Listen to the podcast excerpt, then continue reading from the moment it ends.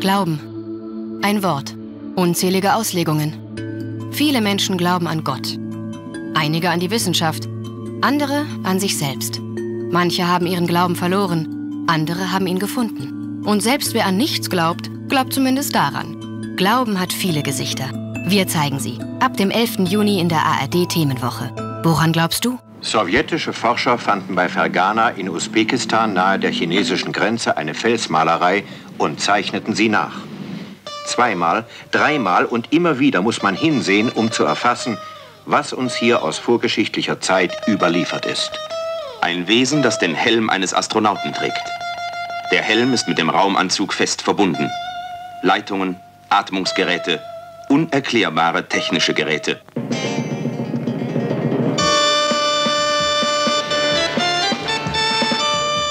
Am Himmel schwebend ein Raumschiff, dessen Form an zwei aufeinandergelegte Untertassen erinnert. Nicht nur in Usbekistan, überall in der Welt fanden wir Darstellungen von Flugkörpern und geflügelten Wesen.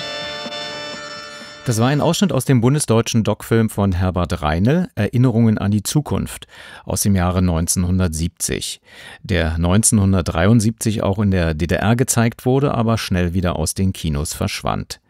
Der Film entstand nach dem gleichnamigen Buch des Schweizers Erich von Däniken, der sich selbst als forschenden Schriftsteller beschreibt. Ich habe persönlich noch nie ein UFO gesehen. Ich finde es eine echte Sauerei, wenn der Däniken auftaucht, dann hauen die UFOs ab. Soweit der Schriftsteller Erich von Däniken. Aber wer sich nun als Journalist mit Glaubensfragen beschäftigt, wird mit sehr unterschiedlichen Reaktionen konfrontiert, was man auch am aktuellen Beispiel der Doku über Judenhass erkennen kann. Was aber, wenn man sich tatsächlich mit Glaubensphänomenen beschäftigt, die nicht als seriös gelten? Ich begrüße Robert Fleischer. Er ist äh, ehemaliger MDR-Journalist. Er recherchiert seit Jahren zum UFO-Phänomen und sieht sich mit starken Vorurteilen konfrontiert.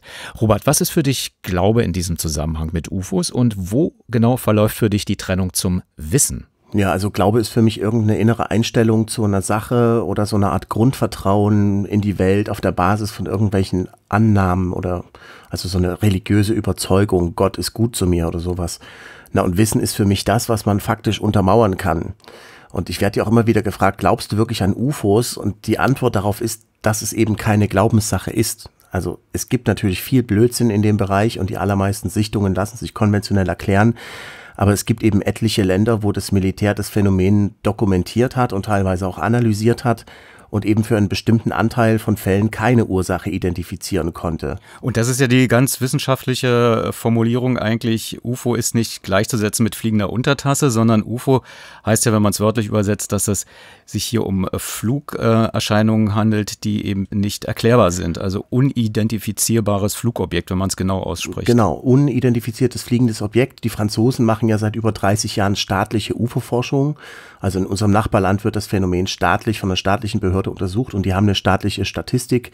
Über zweieinhalbtausend Fälle haben die untersucht und neun Prozent dieser Fälle sind wirklich unidentifiziert im wahrsten Sinne des Wortes, also nicht, obwohl man äh, oder weil man keine Daten dazu vorliegen hatte und nichts damit anfangen konnte, sondern obwohl man alle Daten vorliegen hatte und trotzdem nichts damit anfangen konnte. Und da sind eben Fälle dabei mit handfesten physikalischen Wechselwirkungen mit der Umwelt, mit Landespuren, die dann von der Gendarmerie gesichert worden sind oder äh, Effekte auf Pflanzen entdeckt worden sind oder wo diese Dinger Flugmanöver gemacht haben und dabei auf dem Radar registriert worden sind, die wir für völlig unmöglich halten und sowas. Das gibt's eben alles. Ja. Und in Deutschland gibt's sowas nicht? Ja, das ist jetzt eben die große Frage. Also wenn man äh, die deutsche Bundeswehr nach, nach UFO-Akten fragt, äh, dann sagen die, dass die noch nie irgendwas Seltsames auf dem Radar hatten.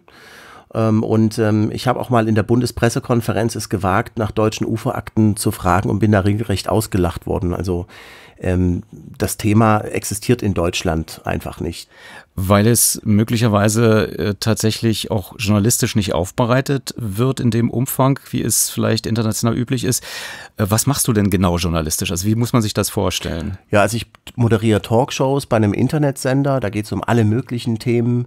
Dann gebe ich mein eigenes Internetmagazin für Freigeister raus, das heißt exomagazin.tv. Da gibt's Videos über grenzwissenschaftliche Themen aller Art. Und ich schreibe auch manchmal Artikel für Magazine und mein Steckenpferd ist eben das UFO-Phänomen und äh, die Webseite exopolitik.org.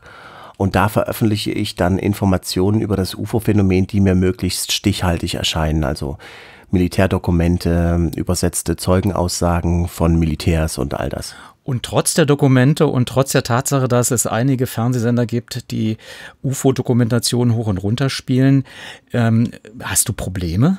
Also solange sich das UFO-Phänomen im Ausland abspielt und vor allem in Amerika auf, in irgendwelchen TV-Dokumentationen auf N24 oder so, äh, hat da keiner was dagegen einzuwenden. Aber wenn dann jetzt eben mal einer fragt, wie das in Deutschland aussieht mit deutschen Akten oder sowas, dann sagen die halt, die wissen da nichts. Und das halte ich für ziemlich unglaubwürdig, denn in 21 Ländern hat das Militär UFOs dokumentiert und teilweise jahrzehntelang geheim gehalten, die Akten, und dann erst äh, äh nach jahrzehntelanger Geheimhaltung freigegeben.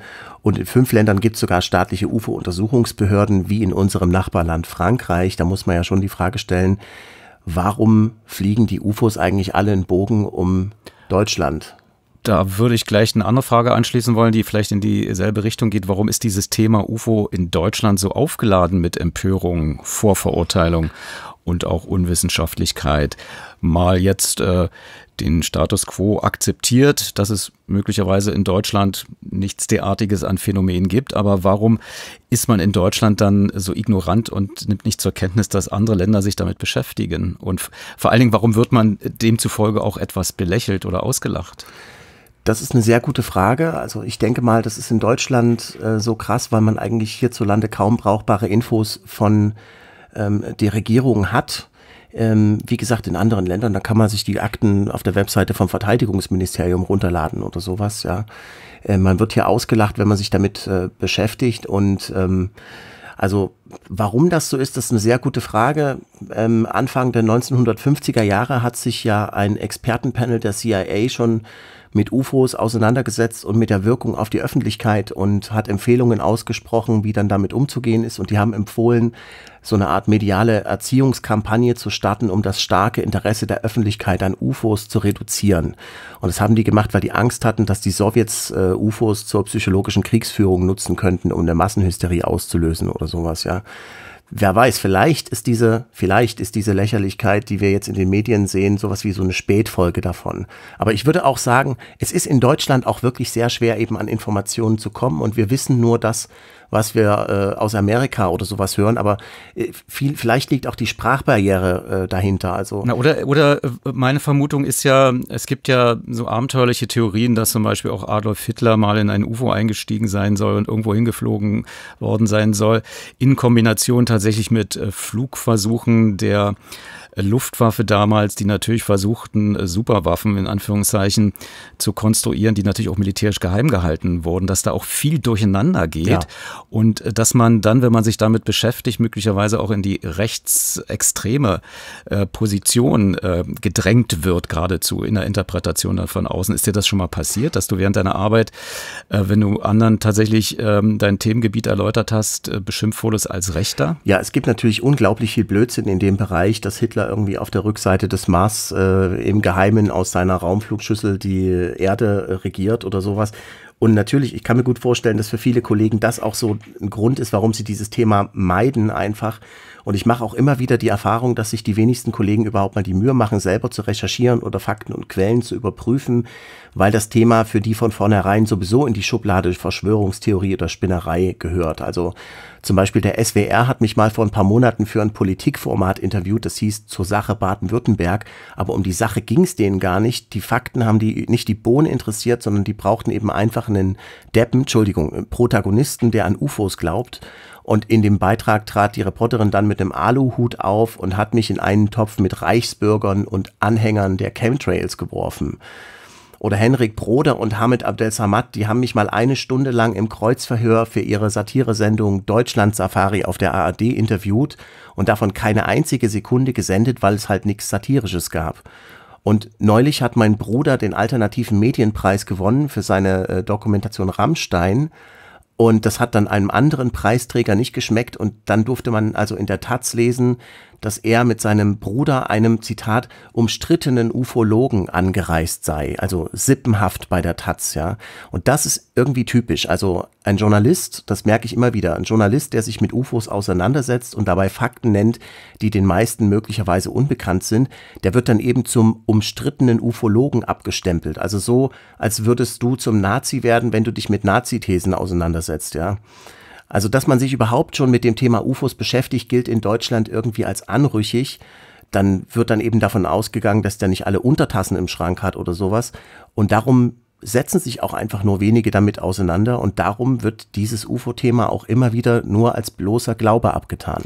Weil, und das müssen wir möglicherweise dann doch auch zur Kenntnis nehmen, du sprachst von diesen neun Prozent, die nicht erklärt werden können, die ja zu den Phänomenen überhaupt auf der Welt gehören, wo man einfach nur auch vielleicht mit einem Glauben weiterkommt. Also dass man, weil man es ja nicht belegen kann, äh, dieses Fragezeichen ausfüllt mit Erklärungen, mit Vermutungen, mit ja dann auch vielleicht Vorstellungen, so wie Erich von Däniken, der gesagt hat, also er hat sich gewundert als 16-Jähriger, dass das, was er gelernt hat in seiner äh, Religionsstunde, nicht übereinstimmen kann mit seinen Erfahrungen. Und er hat das dann eben ausgefüllt mit der These, dass die Götter vielleicht möglicherweise Astronauten waren und er auch von der Wissenschaft sehr stark angefeindet wurde für diese Interpretation, weil Wissenschaft braucht immer Fakten und äh, da, wo aber ein Fragezeichen ist, man füllt es aus, entweder mit Religion, mit äh, Verschwörungstheorien, kommt man in so einen Sumpf der der Verdächtigung. Ist das möglicherweise richtig von mir beschrieben oder hast du eine andere Erklärung? Ja, ich denke, es ist auch so, ähm, gerade in Deutschland hat man große Probleme, dieses Fragezeichen einfach hinzunehmen. Ja, es wird dann auch sofort, also man kann einfach nicht hinnehmen, dass es etwas gibt, was ungewiss ist, worauf man sich keinen Reim machen kann. Und gerade beim UFO-Phänomen ist es ja so, es lässt sich zwar wissenschaftlich dokumentieren, aber es lässt sich halt wissenschaftlich nicht beweisen oder erklären. Das liegt an der wissenschaftlichen Methodik mit Reproduzierbarkeit und all das. Das so ein UFO hält sich nun mal eben einfach nicht an eine bestimmte Uhrzeit, wann es in einem Labor zu erscheinen hat. Das ist halt einfach so, ja. Äh, das kann man einfach nur rein empirisch ergründen und wir können einfach, wir können unsere Mutmaßungen darüber anstellen und wir können das versuchen, möglichst wissenschaftlich äh, zu machen. Aber solange das natürlich in dieser militärischen Geheimhaltung ähm, verhaftet ist und in dieser Lächerlichkeit, wird sich da auch kein Wissenschaftler weiter dran trauen. Ja, und das finde ich eigentlich sehr schade, denn das UFO-Phänomen könnte ja der Schlüssel sein zu dieser Frage, ob es extraterrestrische Intelligenz gibt und es werden Millionen Steuergelder und sonst was für Gelder ausgegeben für die wissenschaftliche Suche nach außerirdischem Leben. Und ich halte das UFO-Phänomen nach all den Akten, die ich dazu gelesen habe und nach all den militärischen Zeugen, mit denen ich geredet habe, äh, für eine der heißesten Spuren dahin. Ähm, lass uns doch mal wirklich nochmal zu diesen neun Prozent kommen. Ähm, warum gibt es dafür keine Erklärung? Also der Luftraum ist wahrscheinlich der am meisten überwachte Raum sowieso ähm, weltweit. Abgesehen davon, dass mich auch immer wieder wundert, dass wenn äh, Verkehrsflugmaschinen wie von Malaysia Air verschwinden, dass man da Wochen braucht, um herauszubekommen, was wirklich passiert ist. Aber, aber dennoch ist, äh, ist die, die Überwachung des Luftraums doch ich will nicht sagen lückenlos, aber doch sehr intensiv. Warum gelingt es nicht, dafür zumindest ähm, so etwas wie ein normales Verständnis äh, zu entwickeln, dass hier auch wissenschaftlich vorgegangen wird und wissenschaftlich auch erklärt werden kann? Ja, also es sind ja nicht einfach nur irgendwelche Objekte, die ohne Transponderkennung im Luftraum rumfliegen, die dann, wenn die im Übrigen ein ganz konventionelles Flugverhalten haben, dann kann man ja schon davon ausgehen, dass es eben einfach ein nicht gekennzeichnetes Flugzeug ist. Aber wir reden ja hier von Objekten, die auf dem Radar registriert wurden, zum Beispiel auf Schweizer äh, Luftwaffenradar, äh, wie sie innerhalb von äh, sechs Minuten mehrere Mal ihre Flughöhe um mehrere tausend Meter verändern oder wie sie bei mehrfacher Schallgeschwindigkeit plötzlich in spitzen Winkel nach links fliegen und dann verschwinden vom Radarschirm.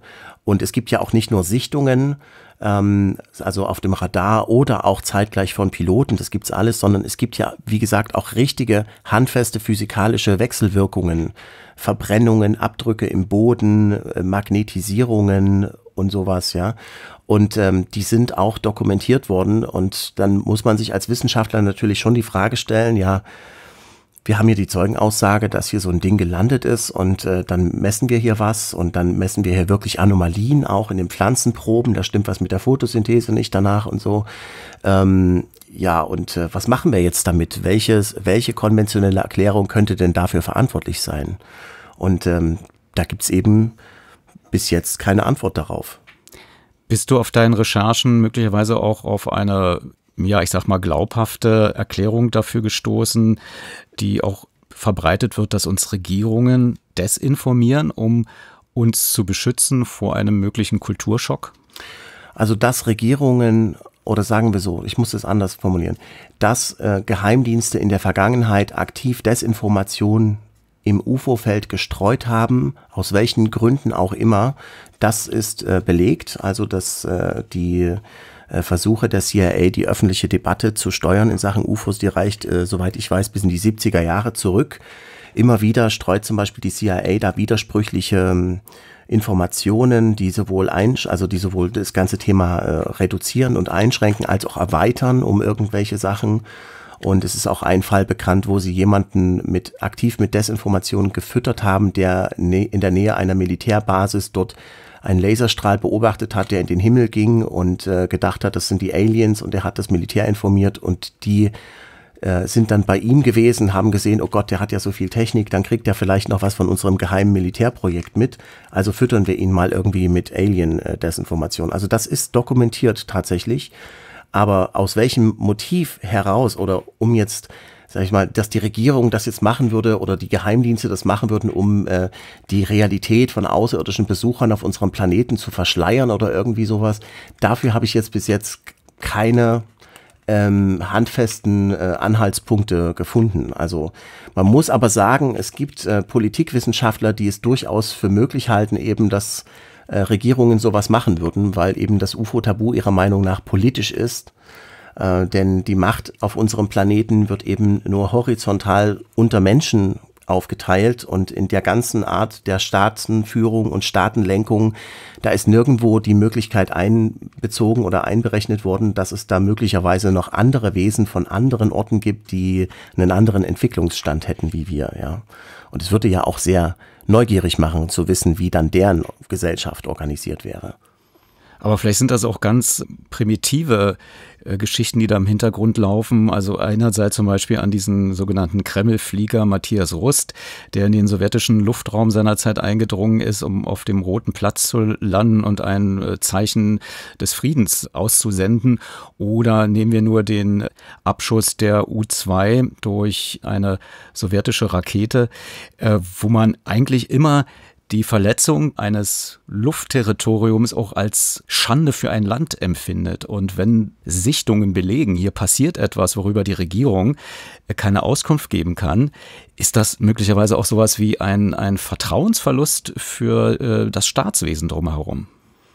Ja, das könnte natürlich gut sein. Ich meine, welches Militär will denn schon gerne zugeben, dass da irgendwas im Luftraum passiert, in ihrem von Militär geschützten Luftraum, worüber sie keine Kontrolle haben? Und da gibt's ja nun zahlreiche Nahbegegnungen von UFOs und irgendwelchen Militärs, äh, zu, in, in Belgien während der belgischen UFO-Welle oder auch in Peru. Es gibt also in Brasilien, es gibt ganz viele solche Fälle, wo das Militär Kampfjets losgeschickt hat und äh, die hatten die hatten alle Mühe, diese UFOs überhaupt auch nur zu erreichen. Und wenn sie dann in der Nähe waren, dann sind die UFOs einfach zack ein Stück weiter hochgeschossen und dann musste sich das Kampf, der Kampfjet da erstmal hochschrauben und dann wieder runterschrauben. Also äh, das ist vielfach äh, passiert, ja, tatsächlich. Hm. Und andere Regierungen, die damit souveräner umgehen, also wie Frankreich, wie erklären Sie das Ihren Bürgern? Ja, das ist in Frankreich ein Thema wie vieles anderes. Also es wird, äh, es gibt auch in Frankreich Kritik an der staatlichen UFO-Forschung. Es gibt also auch in Frankreich Menschen, die glauben, die erzählen nicht alles, was sie wissen. Ähm, in Frankreich ist es aber ein, also man kann zur Gendarmerie gehen und ein Formblatt ausfüllen, wenn man UFOs gesehen hat. Äh, das ist da kein besonders heißes Thema. In Brasilien zum Beispiel, da hat die brasilianische Regierung vor ein paar Jahren ich glaube 2010 war das im brasilianischen Amtsblatt veröffentlicht, äh, wie die ähm, voran oder wie die Vorgehensweisen des brasilianischen Militärs sind, wenn ein UFO gesichtet wird von Militärpiloten und wer dann in welcher Reihenfolge informiert wird und was dann passiert und so. Also das ist ähm, kein Thema, was dort jemanden besonders anhebt. Und wie war es in Belgien seinerzeit? Ich kann mich erinnern, das wurde sogar im Fernsehen diskutiert. Ja, in Belgien gab es 1989, 90 eine große UFO-Welle, die hat über ein Jahr angehalten. Man hat dabei ähm, langsam fliegende, Teil, also meistens geräuschlos fliegende, riesengroße Dreiecke gesehen mit Lichtern dran, die sich teilweise geteilt haben in mehrere Lichter und dann wieder vereinigt haben. Einmal ist so ein Ding äh, viele Minuten lang von Gendarmen ähm, verfolgt worden. Die belgische Luftwaffe hat damals Kampfjets losgeschickt und die haben dort komische Flugmanöver registriert, die also ziemlich merkwürdig sind für konventionelle Flieger.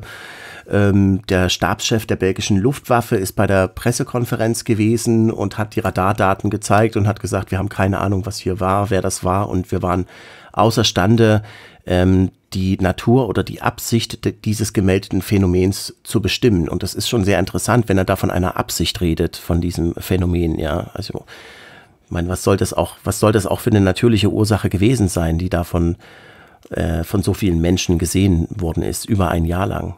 Also da kann man in dem Fall zumindest äh, ausschließen, dass es sich hier um eine Glaubensfrage handelt, sondern das sind tatsächlich nicht erklärbare Phänomene, die sich von vielen beobachtet, von vielen gemessen so abgespielt haben. Ja, genau. Und ähm, die, belgische UFO-Welle zum Beispiel, die ist schon wieder völlig in Vergessenheit geraten. Jetzt erst äh, vor ein paar Monaten habe ich in einem Zeitungsartikel gelesen, ähm, dass da jemand die belgische UFO Welle oder die UFO-Sichtungen in Belgien erwähnt hat und äh, dazu geschrieben hat, da hat sich wohl einfach irgendjemand einen Aprilscherz erlaubt. Und wenn ich sowas dann lese, dann denke ich mir, ähm, wie, kann, wie kann man eigentlich seine journalistische Sorgfaltspflicht derart missachten, dass man ein ein Jahr lang dauerndes Ereignis, das das ganze, ein ganzes Land ein Jahr lang in Atem gehalten hat, wozu Bücher erschienen sind. Hunderte Leute haben es gesehen, das Militär hat äh, Akten und alles mögliche Radar auf. Wie kann man das alles reduzieren auf einen Aprilscherz, allen Ernstes, ja? Wie kann das überhaupt sein? Und das ist eben wie gesagt, wenn man sich als, als Journalist mit dem Thema UFO beschäftigt, gilt man schon irgendwie als anrüchig. Ich war früher selbst äh, beim Fernsehen. Ich mache jetzt die Erfahrung, wenn ich jetzt von meinen Kollegen ähm, kontaktiert werde, dass ich dann nicht als Journalist behandelt werde, sondern als Protagonist, eben als so ein Depp, der an UFOs glaubt und äh, der muss dann eben irgendwie diese UFO Deppenrolle spielen. Und wenn der da nicht reinpasst, dann wird das irgendwie mit allen Mitteln versucht, äh, passend zu machen. Und wenn es halt nicht passt, dann wird es halt nicht gesendet, ja. Also das, äh, die Erfahrung habe ich also jetzt schon mehrfach gemacht, ja. Kannst du das erklären? Ist das einfach nur Unwissen? Ist das Unsicherheit? Ist das äh, ja mangelnde Sensibilität? Also ich persönlich habe dazu, kann dazu natürlich gar nichts sagen. Ich habe mal mit Dirk Pohlmann geredet, der ja 30 Jahre bei ZDF und Arte gearbeitet hat und auch selber eine, neben vielen äh, wichtigen Dokus über den Kalten Krieg äh, und die CIA und sowas auch mal eine Doku über UFOs gemacht hat. Und der hat im Interview mit mir gesagt, dass das Thema beim ZDF eben einfach bäh ist. Das ist eben einfach bäh äh, dass äh, wenn man darüber berichtet, dann hat das eben abfällig zu sein. Das kann ich jetzt aus meiner eigenen Erfahrung äh, beim Fernsehen nicht bestätigen, aber ich habe dort auch nie ernsthaft versucht oder war auch nie in der Position, dass ich jetzt jemandem mal eine UFO-Dokumentation vorschlagen konnte und dann die Reaktionen beobachten konnte. Aber äh, ich kann mir schon vorstellen, ähm, dass eben viele Journalisten, wenn überhaupt, dann tagesaktuell darüber berichten oder selbst wenn es für eine Magazinsendung wäre, wer von denen kann denn schon die Sprachen, die sie bräuchten, um sich die Militärdokumente in Spanisch oder Französisch durchzulesen, die wirklich interessant sind, ja? Oder wer von denen äh, hat denn mal Zeit, sich so eine ganze ähm, so einen ganzen Wust von Akten durchzulesen und sich da unabhängig eine Meinung zu bilden. Das passiert doch gar nicht. Also, also Bequemlichkeit ist das und Arroganz? Äh, also ich denke, es, äh, ich denke, es ist auch viel Unsicherheit dabei und natürlich, man will ja auch anerkannt werden für seine Arbeit und mit dem Thema UFOs ist eben kein ähm, Blumentopf zu gewinnen. Also wenn ich zum CVD gehe und dem ernsthaft sowas vorschlage, äh, dann ähm, weiß ich ja schon, welche Blicke ich ernte. Ja, das ist ja so wahrscheinlich in vielen Redaktionen, also dass man, man weiß, dass es Idioten gibt, die sich mit UFOs beschäftigen, aber äh, es kann einfach nicht sein, dass man etwas über UFOs berichtet, wo dann am Ende rauskommt, dass da vielleicht doch mehr dran ist, denn sonst wird man ja selber zu einem dieser Deppen. Also du bist sozusagen ja. in einem Topf mit denen, die äh, sagen, die Erde ist eine Scheibe genau, oder da gibt es genau. irgendwie Reichsbürger, äh, Chemtrail. Irgendwie da noch ein Kanal. Ich, ja, ich genau. muss aber sagen, es gibt auch wohltuende Ausnahmen. Also es ist jetzt nicht nur, es ist nicht ausschließlich so, äh, dass es vollkommen ignoriert wird. Der Bayerische Rundfunk zum Beispiel hat zwei tolle Radio-Features gemacht, an denen ich mitwirken durfte. Eins davon, äh, da geht es mehr so um die Glaubensdimension äh, und das andere, das war so eine Nachstellung äh, vom äh, äh, diesem berühmten Hörspiel von damals, also wo wirklich so getan wurde, als würde da jetzt echt ein UFO gerade in der um Umlaufbahn rumfliegen oder wäre entdeckt worden. Und äh, die haben das, die haben das sehr gut äh, bearbeitet, das Thema. Also ich würde mir einfach wünschen, dass es auch mehr äh, Journalisten gibt, die eben einfach diese Unsicherheitstoleranz ertragen können und die auch, die auch diese, ähm, ja, diese Ausdauer mitbringen würden, das Thema selbst ganz kritisch mit ihrer eigenen Skepsis, mit ihrer eigenen journalistischen Herangehensweise sich äh, äh, zu erschließen, dass sie das mal machen würden. Denn ähm, ich habe also bis jetzt keinen Journalisten gefunden, der sich, der sich das anguckt äh, und danach nicht der Meinung ist, dass dann doch mehr dahinter steckt, als er bis jetzt geglaubt hat.